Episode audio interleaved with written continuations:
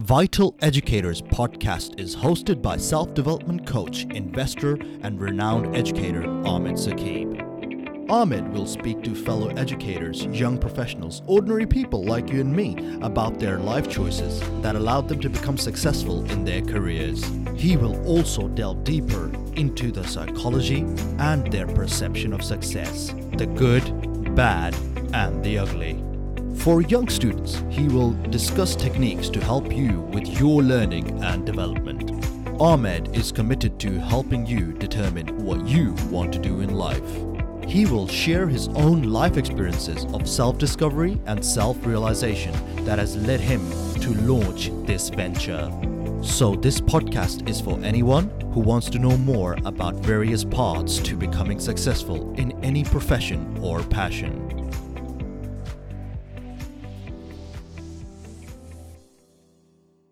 Hi guys, Ahmed here from Vital Educators. So today I have another podcast entrepreneur with me, and she is just absolutely amazing because I have listened to her podcast and she is just so amazing.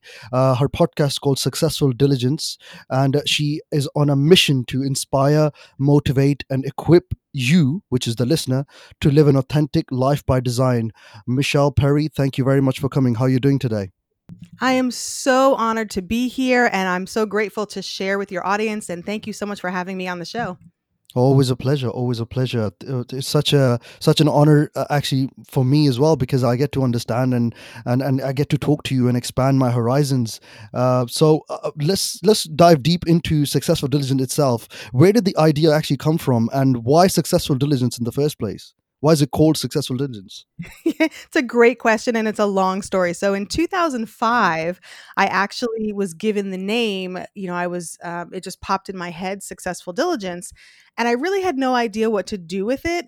And at that time, I had just graduated with my degree in uh, clinical social work and I was helping people sort of like coaching career, you know, how to do your resume and find a career. And so I sort of started Successful Diligence under that banner. And then when I got into the world of work and I worked with kids and families in foster care, child welfare, did clinical work, abuse prevention, mm. and I sort of let successful diligence go to the side and I didn't really pay attention to it. And after 20 years of being in the field of social work, I, um, based on my husband's prompting because I was getting sort of burnt out and overwhelmed and really needed a change, I went into the corporate business world um, where I've been the last seven years. And it was in the business world where I started doing life coaching and empowerment coaching and helping people discover what was blocking them from living a life that they actually enjoy living, you know, mm-hmm. not being miserable when you wake up on a Monday morning. And so I said, you know what? Diligent efforts to achieve success in life is really what successful diligence is about. And so mm. it was a mm. perfect um, sort of thing to put under the the banner of successful diligence. And then from the coaching, two of the people that I was coaching actually had podcasts. And I was like, well, that's interesting. Tell me more. And so they explained what podcasting was and gave me some information. And so in 2019, I started the Successful Diligence podcast. Mm. And it was received so warmly. And I was so grateful and based on the you know people giving me feedback they wanted more mm-hmm. and so i developed courses and a school and we can get more into that later but that's sort of what the successful diligence where it came from it's really the the exploration of your efforts and being diligent to achieve success in life whatever mm. success mm-hmm. means for you so that you're living a life that you actually want to be living Beautiful, beautiful. It's uh, such a beautiful thing to see that you have an idea and how it comes into fruitions.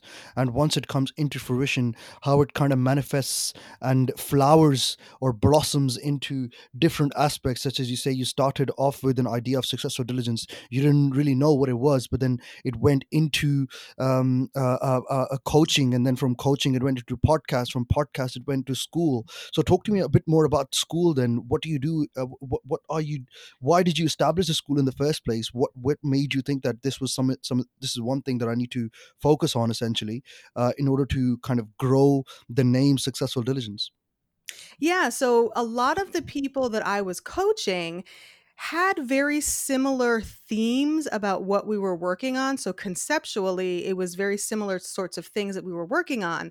And what Mm. I did was I developed a methodology based on my own experience because I have myself personally gone through a complete life transformation, mindset, habits, vision, who I am as a person, complete transformation. And so I used what I went through and learned and developed a methodology and put that into my signature course, which is the butterfly transformation, based Mm. on the the stages that a butterfly goes through. So, you know, you're a caterpillar and you're working and you're doing things and you're eating and you're kind of not pretty, you're an insect, and then you go into the cocoon, which is this dark place. And a lot of times, transformation comes from that dark place where you think you're going to die, but you're really planted. And as the soil nourishes you and as the butterfly changes and transforms in that cocoon, you become the beautiful butterfly that you always were because the caterpillar is the is the butterfly it's just in a different Mm. stage a different season and so when you Mm. break out of the cocoon you're this beautiful butterfly that can fly around the world and share the beauty and that's the metaphor for sharing your gifts once you have gotten to that place where you are healthy and know what your purpose is and so that was why the the name butterfly transformation for my signature course came from and it's that Mm. whole methodology walking people through that whole it's like a guided transformation for them. So that's the signature course and that was based on people sort of needing that um, more than i could just serve one person at a time. It was like okay i Mm. i, I got to do something to serve more people. And then i also have mini courses um, which are i have a gratitude course gateway to gratitude because gratitude literally changed my life. It is one of the core concepts that has literally made my life what it is today. And then also I have an empowerment mindset course um, because mindset is another, you know, core concept that has Mm. led to the success in my life. And then I've got a butterfly impact course, which is all about legacy. Um, and then I've got a course, it's free. It's all the interviews that I've done uh, that are video based. So that's what the school Wow. consists of right now. Amazing. Actually, let's roll back to uh, how did this uh, transformative experience actually happen? Um, what, you talked earlier about the fact that you were burnt out, and uh, what caused you to be burnt out in the workspace where you were, and uh, what propelled you forward to launch this full on, full through uh, to where it is today.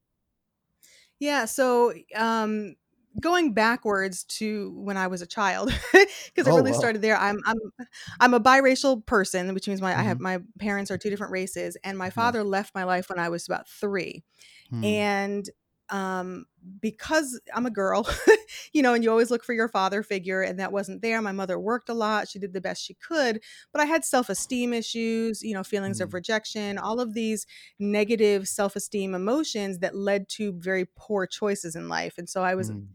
walking down a path of very negative outcomes Hmm. until my senior year of high school. And January 2nd of 1992, there was a boy in my class who everybody knew him, but no one really talked to him. No one paid attention to him. And on January 2nd, what he did was he took a, a cup and put cyanide in it, stirred it up, drank it, and literally committed suicide and died in front of us. In oh no way. How old was he? yes, he, we were 17 years old at the time. And Wow. that experience so of course they brought the counselors in and they talked to us and then what what they did is they started to celebrate him. They named the gym after him. They planted trees in his honor and i got very angry about that Mm, because for me it was like we were paying attention to him after the fact where if we had paid attention to him before and given him some kindness maybe he would not have chosen to take his life and so that is what propelled me into social service and and serving people because I made it my my life mission that I was Mm, always going to pay attention to all of those people that no one pays attention to so that no one mm, will go to that that dis- that place of despair. And so I went into social work and when you deal with traumatic experiences from other people and you deal with the horrible things that people do to their children and child welfare, it takes a toll on you after a while because you're hearing all of the negative dark spaces in the world that a lot of Mm, people don't really get get to see because there's an intimacy in clinical work when you're in, in therapy with them and you you bond in such a way with these kids that it really took a toll and i started to have what they call vicarious traumatization which means that i started to carry the trauma of my clients. And so wow. that's not a great way to live Of course. and my husband, um, he said to me one day, he said, You know, Michelle, I love you, but you are not the woman I married. We, you're going to have to make some changes. And what I Mm, realized when I started to pay attention to myself was I was not taking care of myself. I wasn't eating right. I wasn't emotionally taking care of myself. I was working too many hours. And I was giving all of my energy and life where it I had nothing left for myself. And so mm, I said to myself, Michelle, have we re- have we really done all that we can do in social work? Have we done everything? Have we given all that we can? And I decided, yes, we did. I still wanted to serve, but I I couldn't continue to function in that place because I was unhealthy. My mindset was was not healthy. I wasn't practicing self-care. I was, you know, irritable and angry a lot of the time and mm. I was working so much that I wasn't sleeping and so my body started to, you know, kind of tell me, "Hey, we're gonna get sick because you're not taking care of us." Mm. So is it and so is it based on that, I had to change into the business world. mm, is it is it is it is it the same reason why you don't do one-to-one coaching anymore then? Is it the same reason? I actually do uh, one-to-one coaching, but it's on a specific basis. So I screen people very um, carefully. And Mm, coaching is very different than therapy because when mm, you're in therapy, there's an intimate bond that is very different from coaching. So when you're coaching someone, um, what you're doing is you are empowering the other person to ask different questions, find the answer within themselves because it's already there, and you're mm. walking with them on the journey. So you're not doing the work for them and you're not holding that space so much. You're encouraging, you're giving them tools and strategies. And that's what I love about coaching because when my clients, you know, get their life transformation, they're like, "Oh, Michelle, thank you so much. You did all of this." And I'm like, I didn't do anything. You did all the work. I just was a witness and walked with you and supported you. Mm, And that's what I love about coaching versus the therapy because it doesn't take so much out of me. It actually lights me up and brings me joy. So that's why I, I do coaching on a limited basis. But the school can really reach more people. And I do a mm. live component as well. So when people go through that signature course, we have you know meetings together every week they have access to me you know via text messaging um, they have access in a group and so it's it's a very supportive community that sort of builds them up on all sides Wow. Talk to me about um, therapy and coaching.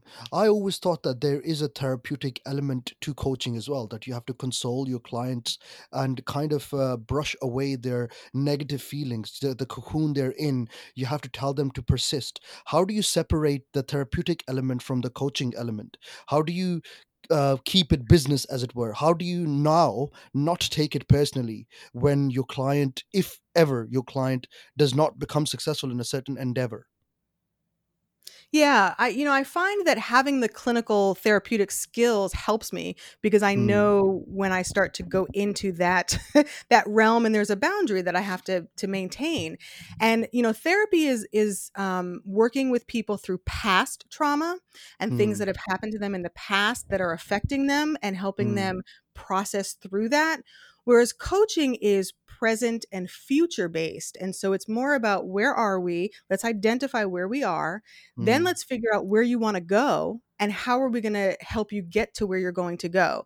And if things from the past come up, I'm equipped to be able to sort of work through that with you and if you need that deeper therapeutic work or you know medicine if it's psychiatric I'll refer you out but I'm really dealing with the present and the future versus the past Mm. And do you make that clear to your clients beforehand as well? Oh yeah, absolutely. I mean, I'm not. Uh, my target is not, you know, people who are actively um, processing trauma. And sometimes they don't even know. So if trauma does come up or if a past experience sort of is blocking them, I know how to identify that and I can share that Mm, with them and say, you know, this is a bit more than what coaching can give you. And if you want to pause and go get the therapy that you need and work through this issue and then you can come back once you've resolved that i'm here for you Hmm. because there's it's it's two different ways to hold space for people you know therapy is holding space and sometimes you know there's different clinical um philosophies you know there's the Mm. cognitive behavioral which is what i do more of which is you're working with your mind and your behavior and being conscious and intentional but then there's also the unconscious work as well that people do um, and so there's different modalities and then there's the psychiatric aspect if you need medicine like if you're so depressed that you can't get out of bed and you know it's really impeding your functioning you might need some medication. I don't do that. That's a little bit deeper into the therapy than i go. So um, when i recognize that in a person and i have a cl- uh, what we call clarity call first so i sort of mm. screen people that way so we have a clarity call. They can see if they like me and if they like my mm-hmm. style and if it's a good fit to work together and i can pick up on their language and what they're saying and what they're not saying which is called subtext and i can Mhm. hear if they've got some unresolved issues that may be a little bit deeper than coaching can address and then you tell them that uh, look you have some deeper uh, problems i suppose that needs to be resolved. So why don't you go to a therapist and resolve them and then come back to me? Is that what you say to them Yeah, I mean, if they want, if they, let's say they have, you know, some trauma they haven't resolved, you know, I can refer them out to a therapist and, and, I, and I'll say to them, you know, once you're finished with that work, I'm here for you. Come back. And then we can pick up the coaching and talk about where you want to go and how to get there. And I can Mm. work with you towards that once you've worked, you know, through that past stuff. Wow. Okay. That that that's that makes sense. And uh, do you actually also refer to them to listen to Successful Diligent podcast as well? Because I've I- I've heard of it. Uh, I've I've listened to uh, a lot of the episodes, and they do address the therapeutic element as well. They do ad- address those uh, dysfunctional aspects of life, or d- depression, or, or all of these things. So, do you also refer to them to listen to your podcast as well, or no? I love when people listen to the podcast. I never force anyone to do anything.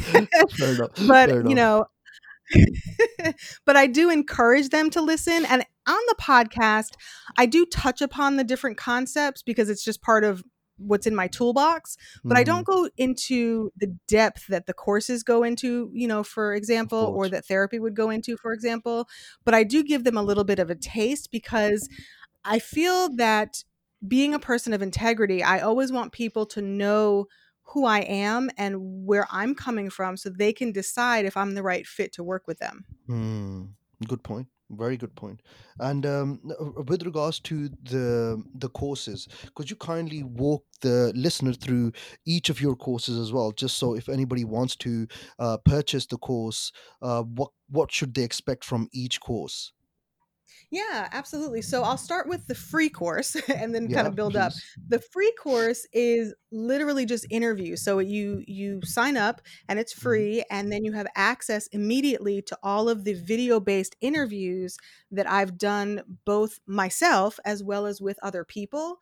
And Hmm. so we've got um Life by Design is one of the interviews in there where I talk about um, sort of similar to this, but in a little bit more detail about my experiences of how I created my life of, of design that Hmm. I, the life that I Hmm. wanted to be living. Um, Self acceptance is another one. Paying attention, which is my core value about really paying attention to other people as well as yourself so that you can really function on a high level.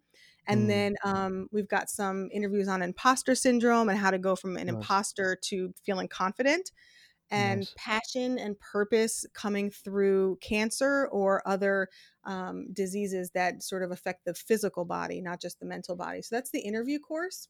Makes sense. And then I've got a mini course called Gateway to Gratitude. hmm And it's really about understanding number one, what gratitude is. And then number two, how to implement gratitude. Because everyone tells you, oh, be grateful. You're supposed to be grateful, implement gratitude. But no one tells you how to do that. And, Hmm. you know, sometimes people don't know, like, okay, I'll be grateful, but all right, what does that mean? And so I really Hmm. talk about what it is, being mindful, how to be focused. I give um, some free downloads, like a meditation audio um, and then there's some other you know free free downloads in there um, that they can read and a workbook that they can actually work through to implement Nice. gratitude on a daily basis Nice. And gratitude really, it literally changed my life. When you can reframe a situation and understand that there's purpose in it and that it, it it's working for your good, it changes how you experience that situation and life in general. So I really Hmm. I encourage people to really dive into gratitude because it, Yeah. it's life changing. I have two questions that I was going to ask you. First question is uh, so before we move on to uh, number three, course number three and four, I just want to understand uh, how do you determine your core values? What kind of steps do you need to take in order to determine your core, deep down, your values? And um, before you even start manifesting and shaping your life, a lot of people, uh, including myself, I emphasize on determining your values as quickly as possible. Now, uh, somebody who's going through a journey of self discovery and personal development and self growth it's very hard for somebody to sit down and understand what kind of la- values they stand by. So, like you say, you stand by gratitude. How do you determine that? How did you determine that focus, gratitude, these are your main values? And for example, um, I don't know, patience isn't. Like, how do you know that? Yeah, and my on, my on my website, my I, I put what my values are: empowerment, Yeah, collaboration, truth, integrity. Yeah. And so part of my my signature course, the first module, the first thing we do, and I'll give you a little sneak peek. The first way to identify that, and the the whole first module is called identification, is that Mm, you have to understand what you're thinking. And a lot of mm, people are not conscious about what their mind is actually doing and saying. And you have to tap into what you're thinking, what is thinking, because thinking is really asking questions. And so you've got to identify what questions are your is your brain asking yourself? How are you mm, answering those questions? How is your brain and your mind filtering the situations and experiences that you're having and mm, understanding that you can take control of that. So once you know where your mind is, everything else follows. And so mm, in in the identification course, one of the tools that I share is journaling. And that's something that I used personally. And people can do video journaling now. They can do, you know, talking on their phone into their notes, um, you know, app, or they can actually do the writing of the journaling. But what journaling does is, and there's different types of journaling, and I go into that in detail.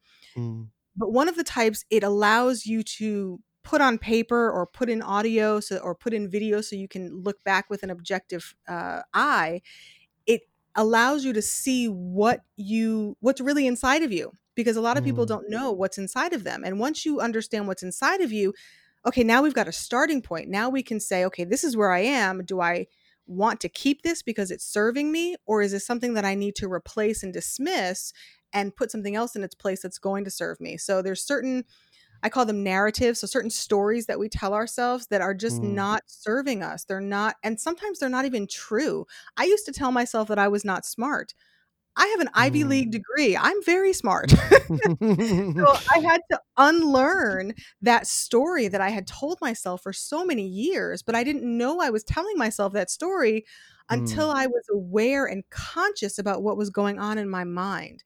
And so that's where you develop the eye and the insight into what matters to you because you react to your thoughts and you identify what you're feeling. You don't always have to um, act upon your feelings, they're mhm, identifiers. So if I'm becoming angry about something, that's telling me that I need to explore more about what is going on and why I'm reacting that way. And that tells me about where my core values are. So, for mm, example, going back to that boy who propelled me into social work who took his life, I was so angry by the good things we were doing for him after he after he took his life and I couldn't mm, understand why I was so angry. And I had to process that and it took me years and understand I was angry because we could have possibly I can't I don't know for sure, but we could have mhm. possibly prevented him from taking his life by giving him kindness and, and attention and that was why I was angry. So what what I recognized was a core value was giving people attention is a core value because Mm, it it's putting importance and priority on other people that they matter. You know, mm. people matter. We're Of not just course. here walking the earth. We matter and everybody has something inside of them to give the world everybody just doesn't tap into that. And so I recognize that core value because I went through the emotion, identified what I was feeling, then figured out why am I feeling this, identified what was in my mind, why I was thinking this way, and that sort of revealed to me what my core value is. It's almost Mm. like peeling an onion. You know, you get the layers off and then you get to the core, and that's what your core value is. Yeah, I'm still in the process of doing that, believe it or not. But the type of journaling that I do involves any ideas that come into my head. In case I forget, I just jot them down. I don't really think through what uh, uh, because uh, well, I I read somewhere that on, on average we get fifty thousand to sixty thousand thoughts a day, and I was like, wow, that's a lot of thoughts. So how Yes. how how the hell am I supposed to journal those to get to my core values? How do I do here's that? here's the thing. Every thought that comes into your mind, you don't have to accept it and you don't have to Hmm. believe it because some Hmm. thoughts are not yours. They're just sort of if you think about energy, they're they're sort of like floating in the air, right? And Hmm. so I, sometimes I'll have a thought and I'm like, where did that come from? That's not even like me. I don't even think like that. And I'm like, all right, well, we're going to dismiss that thought. I'm, I'm moving on. Um, and so you uh, once you recognize who you are, you can sort of become better at that. But the Hmm. type of journaling that you're talking about is that free flow, sort of like that brain dump where you're just, That's you know, what dumping out what's in what my I do. brain. Yep. And that's a great start for journaling because literally just getting it out of your brain onto paper or audio or video and then you can start to sift through it with an objective eye and you will be able to identify the themes and the patterns of what concepts come up a lot. Because i bet you Mm, if you would look that's back in your journal and you read you're going to see patterns you're going to see themes you're going to see concepts that continually come up and then you can start to analyze them and say wow i have a lot of thoughts about you know looking at the world from a negative viewpoint. Why is that? Mm, and then you can start to explore and ask yourself different questions and that will start to unlayer to get to those core values that's beautiful. And is that what led you to determine your five core values of empowerment, collaboration, compassion, truth, and integrity? Yes, and I started after in 1992 after after that boy took his life, which Mm, it literally changed my life. It was traumatic, but it was I'm so grateful that that happened because it it led me to reveal myself to myself. But it took me like 4 years to work through that and mm, I journaled the brainstorming technique. I also began to write short stories and I've written like a couple short stories about the incident and about death and looking back and reading that was where I discovered this is what matters to me. This is what's Mm, important. This is what I need mm, to focus on and pay attention to in life because this is my core value. of course. And then um, you talk a lot about gratitude. Why isn't gratitude is one of those values? Why isn't it? Isn't it there? Gratitude is a way of life for me. Wow. so it's it's almost like a default um if you think about like an operating system it's my default operating system. Everything now goes through a filter of gratitude and even mm, when i'm experiencing something that's hard like in 2015 i had a supervisor that was not a good fit. It was a mm. very rough dark year for me and i did a lot of work on myself and what came out of that is that I'm grateful that that dark place happened because I came out stronger, better, with more knowledge about myself. And so eh, I can reframe anything into a positive. I just took a, a suicide and reframed it to a positive if you if you notice mm, that. I'm grateful that it happened because not that he lost his life, of of course, but. I'm grateful that I was a witness and and happened to be there because that led me to the life I live now which I love and I enjoy and I am so passionate about. And if that had not happened, I might not be who I am today. If my father didn't leave my life when I was 3 and I didn't feel all of those feelings of rejection and low Mm, self-esteem, I wouldn't understand and be empathic to someone else who feels the same way. So I couldn't give them the, the that's type of support that I can give because I, I've been there, you know? Mm, you've seen that. You experienced it. You felt it. hmm Wow. Um, so, t- uh, uh, you have obviously um, talked about this incident being a life-changing factor for you and making you the person that you are today. Uh, talk to me about mental health, how important it is, and I, even in the UK, for example, sorry, if I was to give you a statistic, uh, two and a half million men just alone in the UK suffer from mental health problems, and they don't actually vocalize them because um, I don't know what, how what the perception of uh, uh, men are in America, but they are meant to be strong and they're meant to, you know, not cry and they're not meant to share those perspectives with other people and and and and, and show themselves as weak human beings. Essentially, that's what that's how men uh, uh, perceive themselves to be. So, how do you encourage men? Because I feel like you're right about preventing the suicide, but had he vocalized that he was that kid was on that path, had he communicated that with someone, it would be even better. It would be even better for us to identify and stop him because before that everybody else thought oh he's just a kid who doesn't like to talk to anybody else he's just an introvert so how do we how do we distinguish between the two how do we know for a fact that he's got mental health issues yeah, and that's a great question. And you never really know until someone shares with you because you don't know what's going on inside of someone. mm, And I will say about men, and I'm I'm very tuned into this as well. I think it's both, and I'm not familiar with the UK, but just from what you shared, and in America, men and mental health are not usually in the same sentence, which is mm, not right from my perspective of course. because the mental health of men has been so stigmatized and suppressed because of those um those foundational gender roles you know mm, and a lot of men are brought up with the concept and the narrative and the story that to be a man equals no emotion you work really hard and provide and you're strong not every man is like that. There's creative men who are much more sensitive and tuned into their emotions. That doesn't mean they're weak. That just means that they have a higher level of, of empathy and sensitivity. mm, Again, mm, it's a reframe. It's all about how you filter a situation and a concept. And that's what a narrative is and the story you tell yourself. And so I think that um, that needs to change, you know, because a lot of times it takes men experiencing a devastating situation or a situation that has gone so far down the mental health hole that mm, the only thing that you know their cry for help is behavior based which is sometimes seen in the just the you know the justice system because a lot of people if you look at drug use you look at crime they've got mental health issues that were not mm, addressed because nobody was paying attention.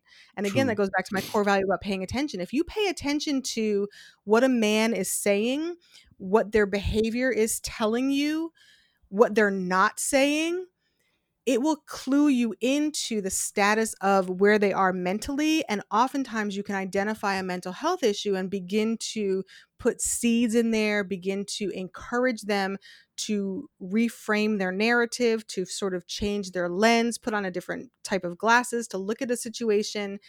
And men are so encouraged and thankful when there's someone that actually can hear their their voiceless cry because I think men cry without sound, and a lot of people don't pay attention to it, and they don't they don't pick it up. But there are people that do, and that's what's encouraging for me. I mean, I pick it up, and I I can't tell you the the number of men that I've coached that have given such um, gratitude to me just for even paying attention and being able to pick that up because it's mm, missed by so many until it gets so far down that it either becomes criminal or you know drug use or just so bad that they have to be institutionalized like it's it's it's something that mm, i think we have a lot of work to do globally i think um, because men men are so foundational to our world you know men and women are are partners and men and women work together and we're supposed to support each other and we're supposed to be there for each other and be on the same team you know? You're right and you're when you're on a team if you think even if you think about sports when you're on a team if you've got someone who maybe you know is recovering from an injury so they're not playing at 100% functionality your mm, teammates pick up the slack right? And so if you've got uh, someone that's going through a hard time and just mentally can't function at their top game well that's when your your teammates kick in and can support you and help you through that time until you can get back to your 100% functioning and there's nothing wrong with that you know i think men there's such a stigma on mental health with men that if we reframe it and and present it to them as like, well, just think about the physical part. And then they're like, oh, yeah, that makes sense. And it sort of helps them to destigmatize the mental health part of it. Hmm. And so, how do you encourage? And uh, uh, not everybody, I'm sure, who's listening to this would um, would reach out to you. How do you encourage that person to either reach out to you or to somebody who they can trust about their mental health problem, or even recognize? I think a lot of men, and I'll probably probably include myself in this as well. Sometimes I think um, maybe uh, I don't know. Uh, sometimes I actually ask myself, do I actually have mental health problems? Do I feel depressed? Do I like I ask these? I actively ask myself these questions, and most of the times I like I like to think that I'm quite mentally sound. I hope I am anyway. But but uh, but um, a lot of people don't ask these questions to themselves. A lot of people, a lot of men, uh, kind of get caught in the rut of life and uh, and and and are busy for providing for their families or or worrying about their nine to five basically and uh, and and sleeping, I guess, and and working constantly. How do you how do you what kind of things would you say to them to actually find some time for themselves and kind of uh, find out whether they actually have these problems? What kind of indications that you think are um, are are are paramount for them to realize that okay this is something that I, I need to share with somebody before it kind of spirals out of control? Yeah, and and what's funny is that a lot of people self-diagnose themselves. They'll say, "Oh, I'm depressed." No, you're not depressed. You're sad and you're having a moment of depression maybe. Hmm. But there are clinical guidelines for actually diagnosing mental health issues. And so even anxiety, a lot of people I know, "Oh, I'm I'm I have anxiety." No, you just worry a lot, you know? The the key is when it's chronic, it's Hmm. persistent, you can't sort of you can't get out of it and it interferes with your daily functioning. And that's really the key. If Hmm. it's interfering with your relationships on a daily basis, if it's interfering with your work on a daily basis, if it's interfering with you being able to take care of yourself. Oop.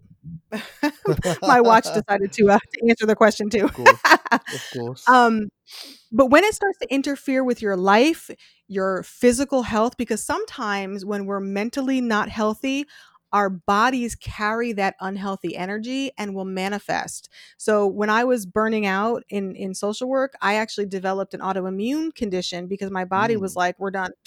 you you're not recognizing signs, and we're going to tell you you're going to stop." yeah And i'm then once I off rebalanced, exactly, exactly, I'm I'm done. And once I rebalanced, guess what? Those symptoms went away.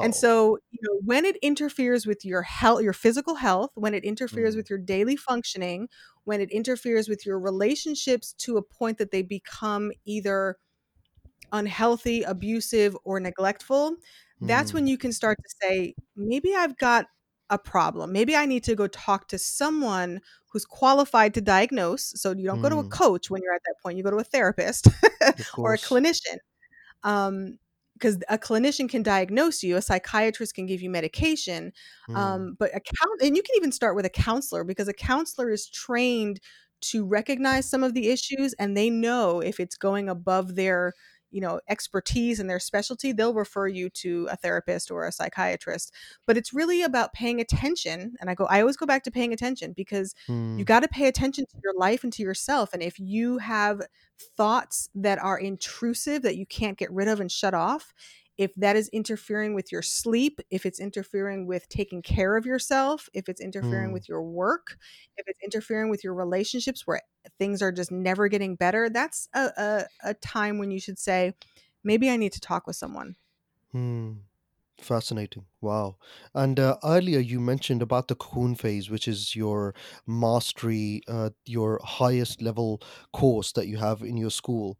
Um, the question that I have on that, I remembered, is that how do you know that you're in a cocoon phase? How do you know that uh, how long will you be in that phase for? And after that, it's a butterfly phase that you'll you'll enter. Is there a way to know? Are there indications? Are there um, what's the word cues uh, that you can you can uh, see to understand that okay i have to grind now i have to really persist rather than just give up and move on with my life Yeah. And, you know, the cocoon phase is an interesting one because a lot of people go through it, but they don't know they go through it. So those times of mm, life where you feel like what is going on? Nothing's going right. I feel off. Uh, this is not what I want. I'm not happy with my life. You know, all of those sorts of um, emotions come up. And it's the, and I liken it also to not only the butterfly um, cocoon metaphor, but also of Mm, being planted. So, mm, you know, you're buried in dark soil and nothing is, there's no light, there's no growth, you know, everything mm, is just dark around you. You're, you're, you mm, don't understand what's going on. Why is, why are these things happening to me? What is going on? Um, that's a clue that it might be time to investigate what's going on inside of you mm, because it's a it's an outside in indicator that maybe we need to work on some things so that we can get to the place where we can break out because a lot mm, of times our spirits and our minds and our conscious our unconsciousness will tell us what we're needing and we don't always listen we push the snooze button too often when the alarm mm. goes off True. and when we get to that uncomfortable place in life, that dissatisfied place in life, that's a Mm, clue that you're in the cocoon phase and there's work to be done to identify okay, if this isn't working, if this is not what I want, what do I want? And mm, then once you figure out what you do want, and even if you don't know completely, you know, I, I don't want this, it'll give you a clue into what you need to work on to figure that out. And then once mm, you figure that out, you can start to build your skills. You can start to build a new mindset. You can start to incorporate gratitude. You can start to think about what is my purpose? What am I passionate about? What gives mm, me joy and light you know what are things that i enjoy doing what are things that i don't enjoy doing mm, um, and then that will start to build strength and what you're doing in the cocoon phase is you're rebuilding yourself you're mm, developing a vision you're developing a mission you're developing the skill set and the strategies and the tools to be able to be strong enough in that private place where you're buried and then you start to grow stronger and stronger and that's when you can break out and when you break out, you don't even realize you've become this beautiful butterfly or this beautiful flower, but you mm. are because you've gained all of that in that dark time. Wow, wow. And uh, um, so uh, uh, uh, is there any specific cues in the cocoon phase that you can look out for to realize that after this you will become a butterfly? Is it a feeling? So I think it's mental and emotional. Um, I, I Mm, I think that you key into what your thoughts are, and you recognize that your thoughts are changing, mm, and key into what you're feeling. So things that used to make you happy don't make you mm, happy anymore. Things that used to mm, bring you joy frustrate you now. Um, you know, it could be your job, it could be relationships, it could just be um you feel like your life is on autopilot. you know, mm, you're just everything I get up, I go to work, I come home, I make dinner, you know, everything is the same. This is boring, I'm not satisfied. That's mm. a clue that you're in that cocoon phase. So are you saying that it, it is it entirely possible that you can go from a butterfly back to a cocoon as well then? You know, I would argue yes, because I think that there's different levels of dimension. So, you know, people say, oh, I'm striving for perfection. I don't believe that perfection exists. I think Exists. that Yeah. perfection is an illusion. I think Mm, it's a it's an illusion because we're never going to reach it. What we strive for is excellence.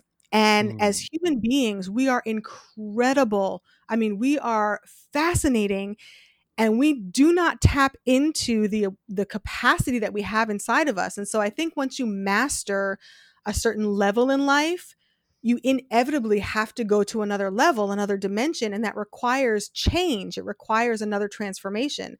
And so you mm. can go back into the cocoon phase if you are sort of leveling up or going to another dimension in life Wow. Okay. So, uh, okay, if I was to ask you, Michelle, are you in uh, butterfly phase, and how how does it? So, for those of who are listening who might not be in the butterfly phase, what uh, what's the difference? How does it feel to be in the butterfly phase versus a cocoon phase, or even a caterpillar phase? when you're a butterfly you're very clear about your purpose Hmm. you're very focused on legacy building, so giving to the world the gift that is inside of you. And that could Hmm. be you're a mathematician and your gift to the world is some Nobel Prize worthy project. You know, that could be Hmm. your gift to the world. Or you can be an Einstein and develop, you know, invent something amazing.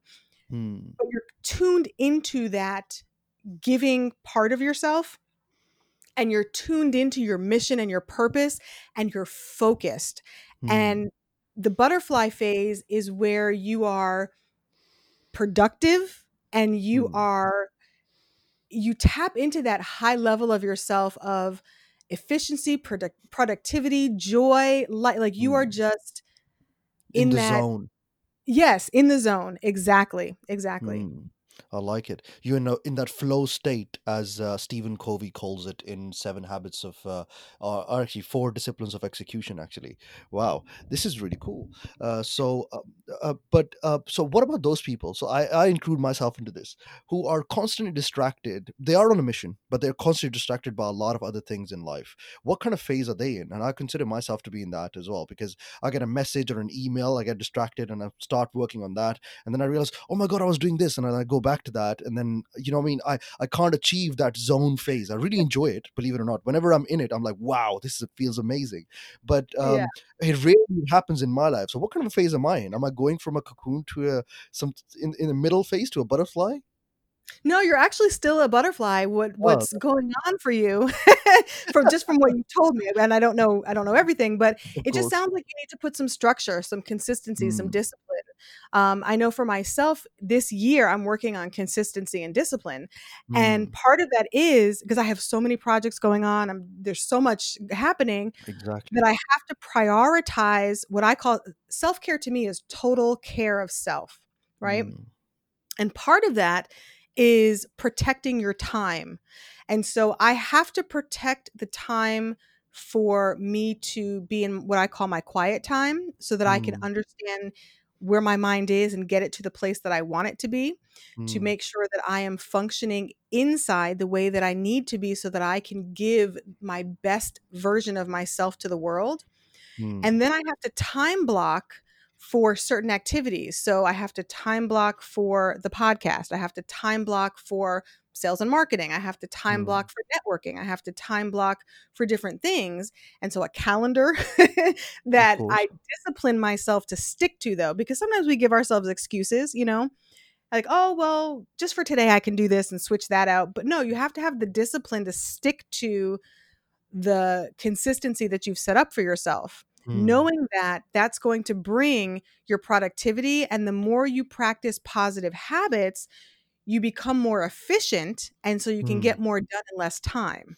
Mm, so when you're distracted by a whole bunch of shiny things or oh, oh this is going on and that's going on that just says you need a little bit more structure and maybe mm. discipline um, so that you can really get back into the zone in the different time blocks that you have Hmm. Talk to me about building new habits that you were talking about. What kind of strategies that you have in place in your life to make sure that you uh, kind of structure your day well and you don't waste any time?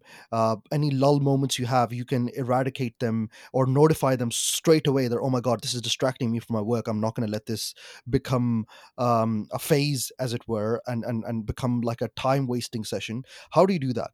how do you how do well you achieve that highest level of productivity yeah and and i'm gonna i'm gonna throw you a curveball here because please sometimes procrastination or avoiding doing something mm. is an indicator that that's not what you're supposed to be doing so Hmm. sometimes when i'm when i'm distracted and I can't get myself back on focus, or if I'm procrastinating, you know, I know I have to do this, but I, I just procrastinate and put it off and put it to the bottom of my list.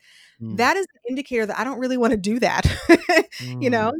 And so if it's something that I have to do, like if I'm if I have a job and I, you know, I just can't get away from it, I'll do that first to get it out of the way. And that way Mm. the rest of my day will be enjoyable. But if it's something that is not mandated or required, I may just take that off the list because I'm telling myself I don't want to do that. And why would I force myself to do something I don't want to do? Uh, Right? probably So that that's one thing about procrastination. Okay. Yeah, I was gonna uh, before you move on, I just wanted to uh, go on to this. Um, there are a lot of things in life that you have to do that you may not want to do, but they are good for your business. For examples, for example, uh, you setting up these four courses, you might stop and say in in between and say, well, I maybe I don't want to do a third course. Maybe I'll just want to do the fourth one, not the third one. Or why do I need to do the free interviews? Uh, you know what I mean? So, um, how do you find? Uh, how do you determine that this? is important for my business or for my life or for my growth or the growth of my business and this isn't? For example you might sit down and say marketing isn't important because my the product that i'm giving is so valuable people will come to me myself. So there's so many things that you can say to yourself to to not do the things that you want to do.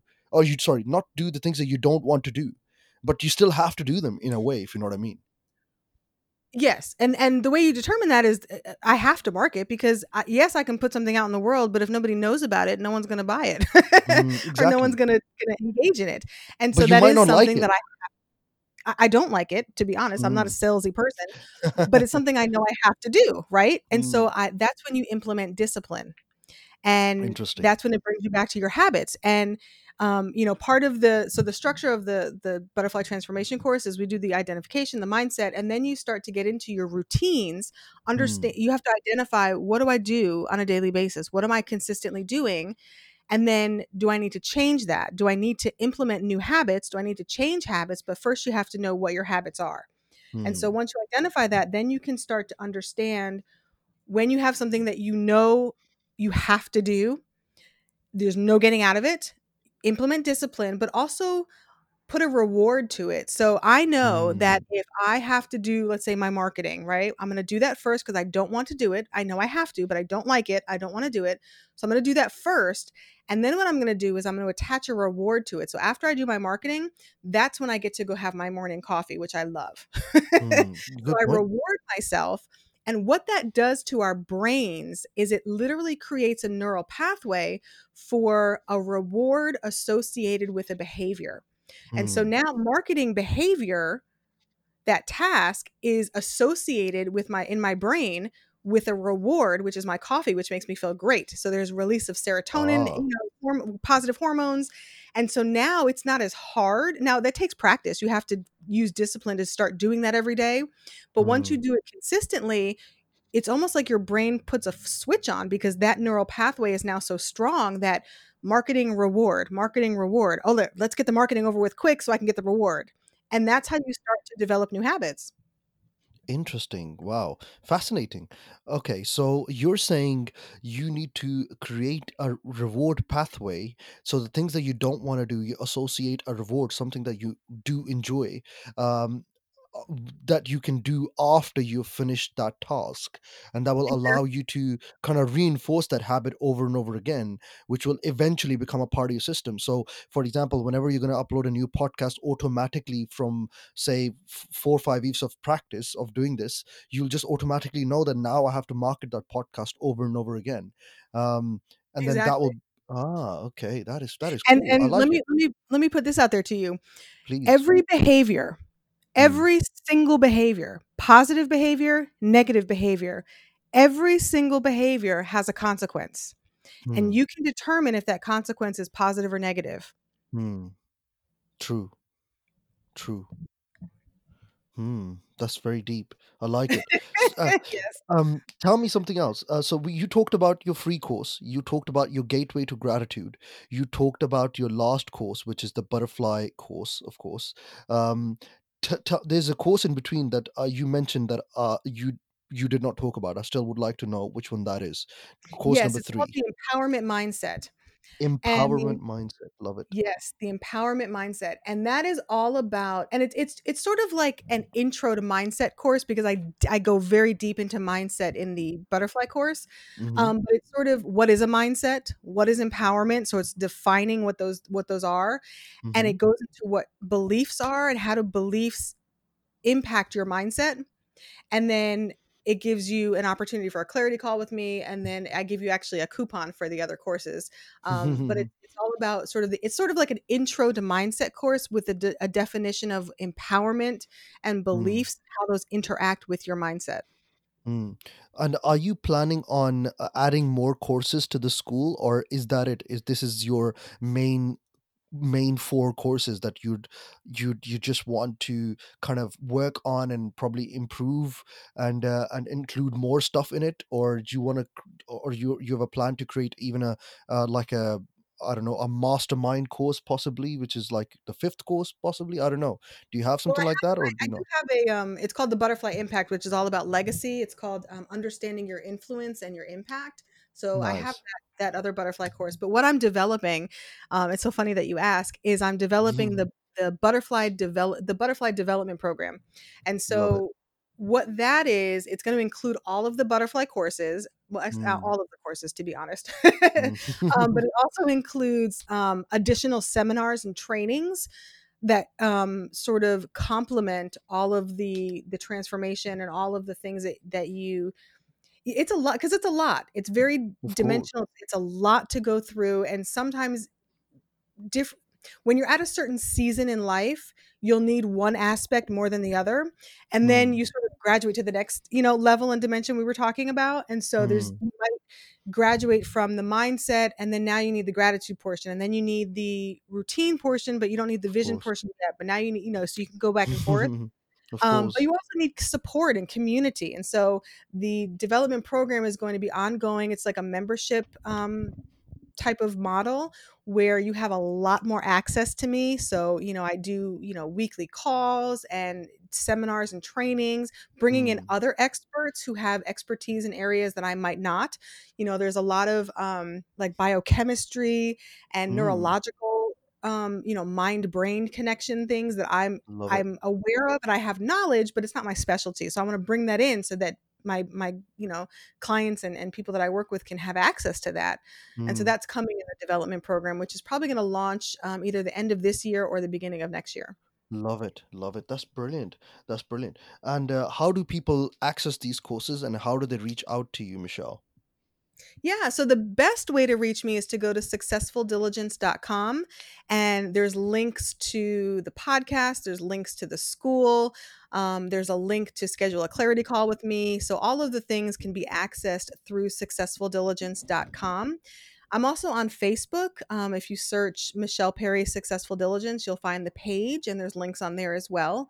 Um, so that's those are the best ways to find me. Awesome. I'll put all of that in the description for those of you guys who are listening right now, driving a car and wondering, oh my God, I'm going to lose this information. It's already in the description. So just access that.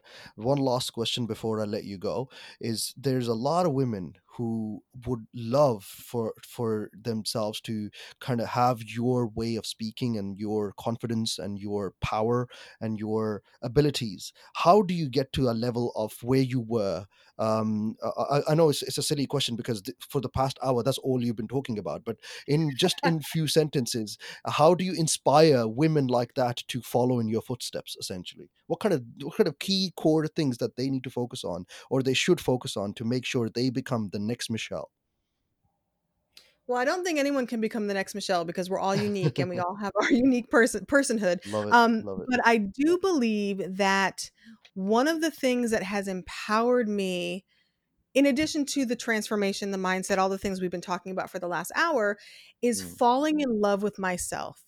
I didn't mm, always love myself. I didn't always like myself. mm, and I always say this on my podcast you cannot give what you don't have. And you mm. can't have that's true something if you don't own it. And you can't own it unless you've experienced it. So I can't love someone else until I love myself first. And then I can give away love. So because I can, because I've experienced love for myself, I have that love to give because I own it.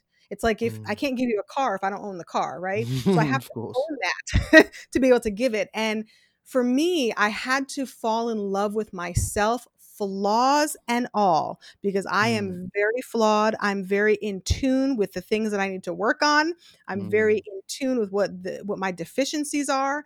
And you know what? I love all of it because all of it makes me who I am. And that was what mm, gave me the confidence to be empowered to implement self care, to go on that journey of transformation. It really stemmed from I have to like myself, I have to love myself. And that was really mm. where it started. Mm. And you know what? You're so right. I mean, um, I, I see um, in, in, in a lot of this uh, space, a millennial space where I'm at, uh, online on social media, a lot of women who are my age or even men as well, uh, they say, "Oh, nobody loves me," uh, or uh, "Why don't I deserve love?" And uh, I don't have a boyfriend or I don't have a girlfriend or any any of these things. And it always, and I literally, what you just said comes to mind straight away to me as well. Like, if you don't love yourself you are incapable of providing that love for another person so you, and, and and i see a lot of people who come out of a breakup they immediately want to jump into another relationship as well i know i'm talking completely off topic here but No, it's actually on is topic. It's on topic because you have to heal and get to know who you are. You can't love yourself if you don't know who you are, and you can't know who you are unless you do the work. And and you're mm, exactly right. When you come out of a breakup, you have to heal because mm, when you're in a relationship, there's a, a soul tie, there's a connection, there's an intimacy, and when that's broken, it's devastating. You know, you mm, have to go through the grief process. You have to give mm, yourself that time and then get to know who you are now because you're a different person after that relationship, after that grief, after that experience. And so once you know who you are, then you can like yourself, love yourself, and then you can give that away. Mm. But uh, this is what I'm saying. Uh, this is what happens. But uh, what I've really seen is that people actually don't go through that process at all, and they fall into this aspect of desperation where they're like, "Okay, I have to get back on uh, on onto the onto the track straight away, and I'm not going to let my uh, uh, let myself go into that phase where I'm recovering from my past and learning from my mistakes as well. Because most people don't even acknowledge the mistake in the first place so you're you're absolutely right. Self love and self care is an extremely important. Sorry, yeah, and, and that's an indicator that you're going into the cocoon phase because you need to do the work. Mm. Mm, exactly, and people avoid the cocoon phase. You're absolutely because it hurts. It genuinely It's is hard, painful. it's messy, it's scary, it's difficult, it's challenging, like Mm, it's messy, it hurts. Um, you have to really be present with emotions that are not nice. you mm, have of to face things about yourself that are not nice. You have to tell the truth. And that's I think part of what you're talking about is people don't tell the truth. They want to Mm, put a nice bow on it, but you cannot build from a foundation that is not truthful. You have to be mm. honest. You have to be truthful. Otherwise, you're building on sand and it's going to just wash away. Absolutely, absolutely. Michelle, you are full of wisdom. I am so honored to have you on the podcast, and I am so um, glad that I got to speak to you and understand your perspectives. And and uh, you have taught me so much. Honestly, my book, uh, obviously you can't see me, is filled with your notes, and I really appreciate you coming on. And I hope all the world's success comes to you, and you become the best at what you do in the whole world. Thank you so much for coming on and uh, yeah, I take care. I, I want to tell you, I'm so honored that that you gave me this opportunity and i don't i believe that things don't happen by accident so i'm so Of course. grateful to have the opportunity to to be on here and to share and you have just given me such gratitude that i added value even to one person because that's what it's about for me and so i thank you thank you for letting me share Oh, that's you're so kind. Always a pleasure. Thank you so much. Have a lovely day. All right. Take care. You as well thank you This was Vital Educators Podcast by Ahmed Saki. Hope you enjoyed. Please follow or subscribe for more content every week.